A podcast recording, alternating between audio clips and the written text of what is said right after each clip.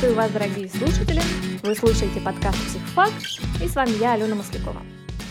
В этот раз я предлагаю углубиться в социальные аспекты нашего поведения, а именно поговорим о том, на какие жестокости способен среднестатистический человек, если сложится определенная социальная ситуация.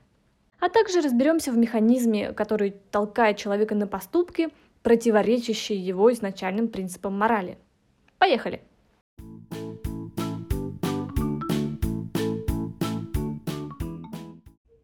Вот скажите мне, дорогие слушатели, подвергнуть абсолютно невинного человека разрядом тока с напряжением в 450 вольт способно большинство из нас? Что за идиотский вопрос? Ответите мне вы. И я пойму ваше возмущение. Ну действительно, кто в здравом уме будет причинять немыслимую боль человеку, не сделавшему нам ничего плохого? Это, наверное, какие-то больные люди или психопаты, как минимум. Эх, не догадывался старина Милгрэм, какую нелицеприятную правду откроет его эксперимент в области социальной психологии. Когда набирал добровольцев по объявлению, предлагая вознаграждение в 4,5 доллара. Участниками были совершенно обычные люди разных возрастов и профессий.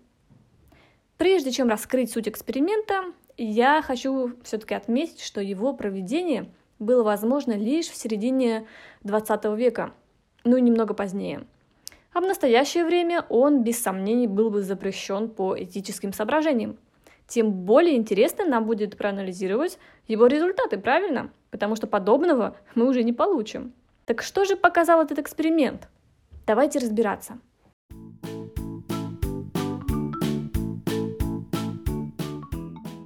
Итак, эксперимент Стэнли Милгрэма.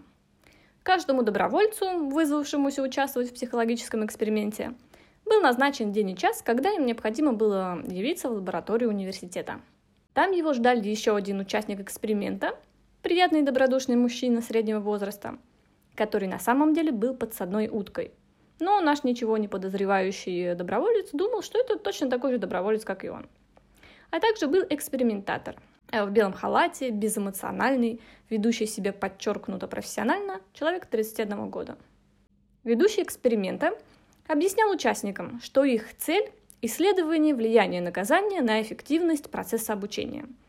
Ну, знаете, в 20 веке а, еще существовали теории, которые предполагали, что, возможно, наказание телесное каким-то образом может способствовать лучшему усвоению материала, лучшему обучению, так как предполагалось, что человек а, из-за страха и в надежде избежать наказания будет лучше стараться и лучше усваивать материал.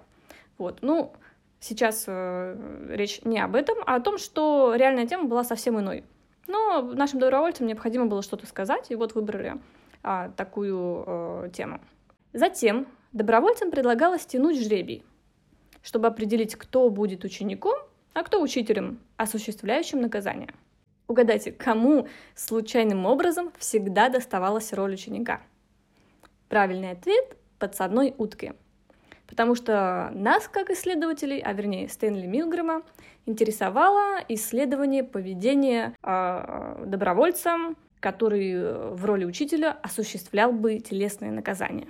Далее наш ученик отправлялся в отдельную комнату, и к нему присоединяли электроды, через которые подавались разряды током – ну а за пульт управления сажали нашего реального добровольца. Этот пульт имел 30 кнопок, соответствующих напряжению от 15 до 450 вольт. Но не переживайте, реально же работала только одна кнопка со слабеньким напряжением, которая использовалась для демонстрации эффекта учителю. Целью было провести простенький эксперимент на запоминание слов. Не буду тут его расписывать, так как не в этом суть. Так вот, доброволец был проинструктирован давать э, удары током ученику каждый раз, когда тот ошибался, начиная с самых маленьких разрядов и увеличивая нагрузку с каждой последующей ошибкой. Для пущей убедительности подсадная утка всячески выражала свое беспокойство, но ведущий эксперимента успокаивал человека, убеждая, что несмотря на то, что боль от сильных разрядов э, может быть очень сильная, они не представляют абсолютно никакой опасности для здоровья. Все это, естественно, слышал и наш доброволец. Если же в какой-то момент подопытный начинал ерзать на стуле, волноваться за ученика и спрашивать, а стоит ли ему продолжать, экспериментатор отвечал всегда одними и теми же фразами, ровно в такой последовательности, как я вам сейчас скажу, по мере развития эксперимента. Пожалуйста, продолжайте. Для эксперимента нужно, чтобы вы продолжали. Абсолютно необходимо продолжать эксперимент. У вас нет другого выбора, кроме как продолжать эксперимент. Итак, эксперимент начался. Доброволец начал проверять, как ученик запоминает слова. И с первыми же ошибками пошли первые легкие разряды. Надо отметить, что в этой версии эксперимента учитель, то есть наш доброволец, имел возможность слышать все звуки, издаваемые другим подопытным. И вот что раздавалось из комнаты с подсадной уткой, страдающей, в кавычках, от ударов током. При применении разрядов до 60 вольт подсадная утка не проявляла никаких жалоб. От 75 до 105 вольт начинала уже жаловаться, какие-то маленькие жалобы происходили. Свыше 120 вольт субъект признается, что начинает чувствовать боль. Свыше 135 вольт жалобы на боль уже вполне отчетливы. Свыше 150 вольт ученик говорит «Экспериментатор, больше не хочу участвовать в этом». Свыше 180 вольт ученик заявляет «Не могу терпеть боль». Свыше 270 вольт крик в агонии. Свыше 300 вольт Все, я отказываюсь отвечать на вопросы. Свыше 315 вольт проклятие и неистовые вопли. От 330 до 450 вольт все звуки стихают. Впечатлились? А представьте теперь, каким холодным потом обливался наш несчастный доброволец, когда слышал эти жуткие вопли. Ну а теперь самый главный вопрос. Сколько же из участников в итоге не отказались от продолжения эксперимента и дошли до конца, нажав последнюю красную кнопку с пометкой 3 икса? Ответ неутешительный. 62,5% били беднягу током по нарастающей до самого финала. А знаете, какая часть людей дошла до победного в первом варианте эксперимента? Когда участники не имели возможности слышать, что же происходит с учеником. Сто процентов, Карл! Именно поэтому и был осуществлен второй вариант, так как ученые заподозрили в первом какую-то ошибку. Так сложно было поверить в результаты.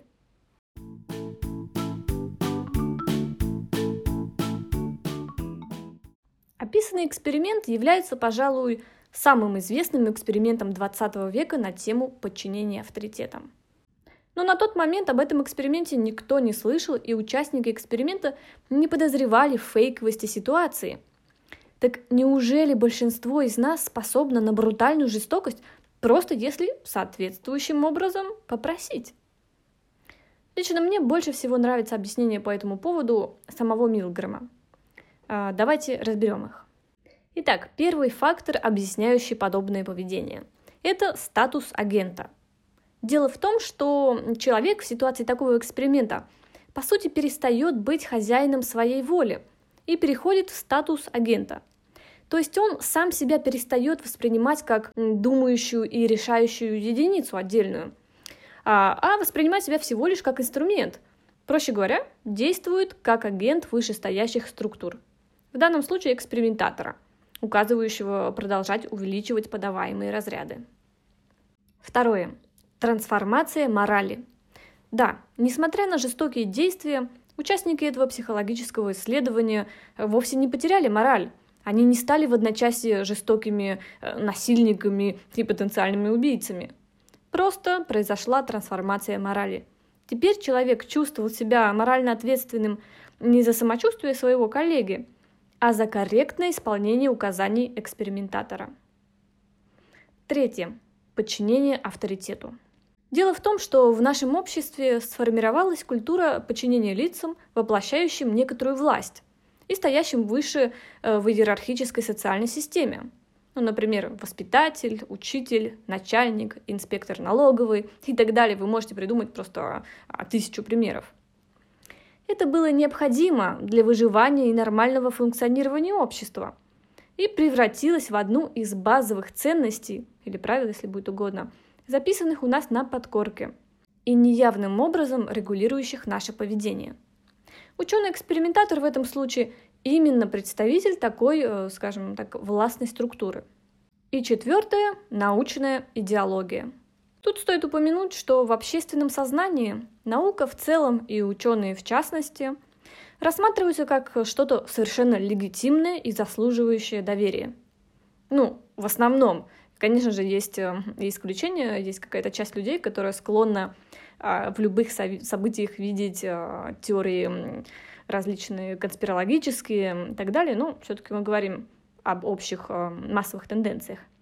Так вот, подопытный рассматривал ученого-экспериментатора как фигуру по праву раздающую указания, даже если они абсолютно выходили за рамки нормального. Ну а как же? Ведь ученому лучше знать. Вот такими простыми и в то же время удивительными фактами и объясняются жестокие действия ничего не подозревающих добровольцев. Грустно признавать, но в нашем обществе, в том виде, в котором оно существует сейчас, объект власти всегда является тем, кто определяет и управляет ситуацией, даже если его управление будет выходить за рамки морали, целесообразности и человеческого понимания. Ну что ж, ребят, я выступлю в качестве вашего кэпа и призываю вас сеять добро и радость вместо жестокости и ненависти. И на этом завершаю выпуск. И до следующего воскресенья. Всем пока!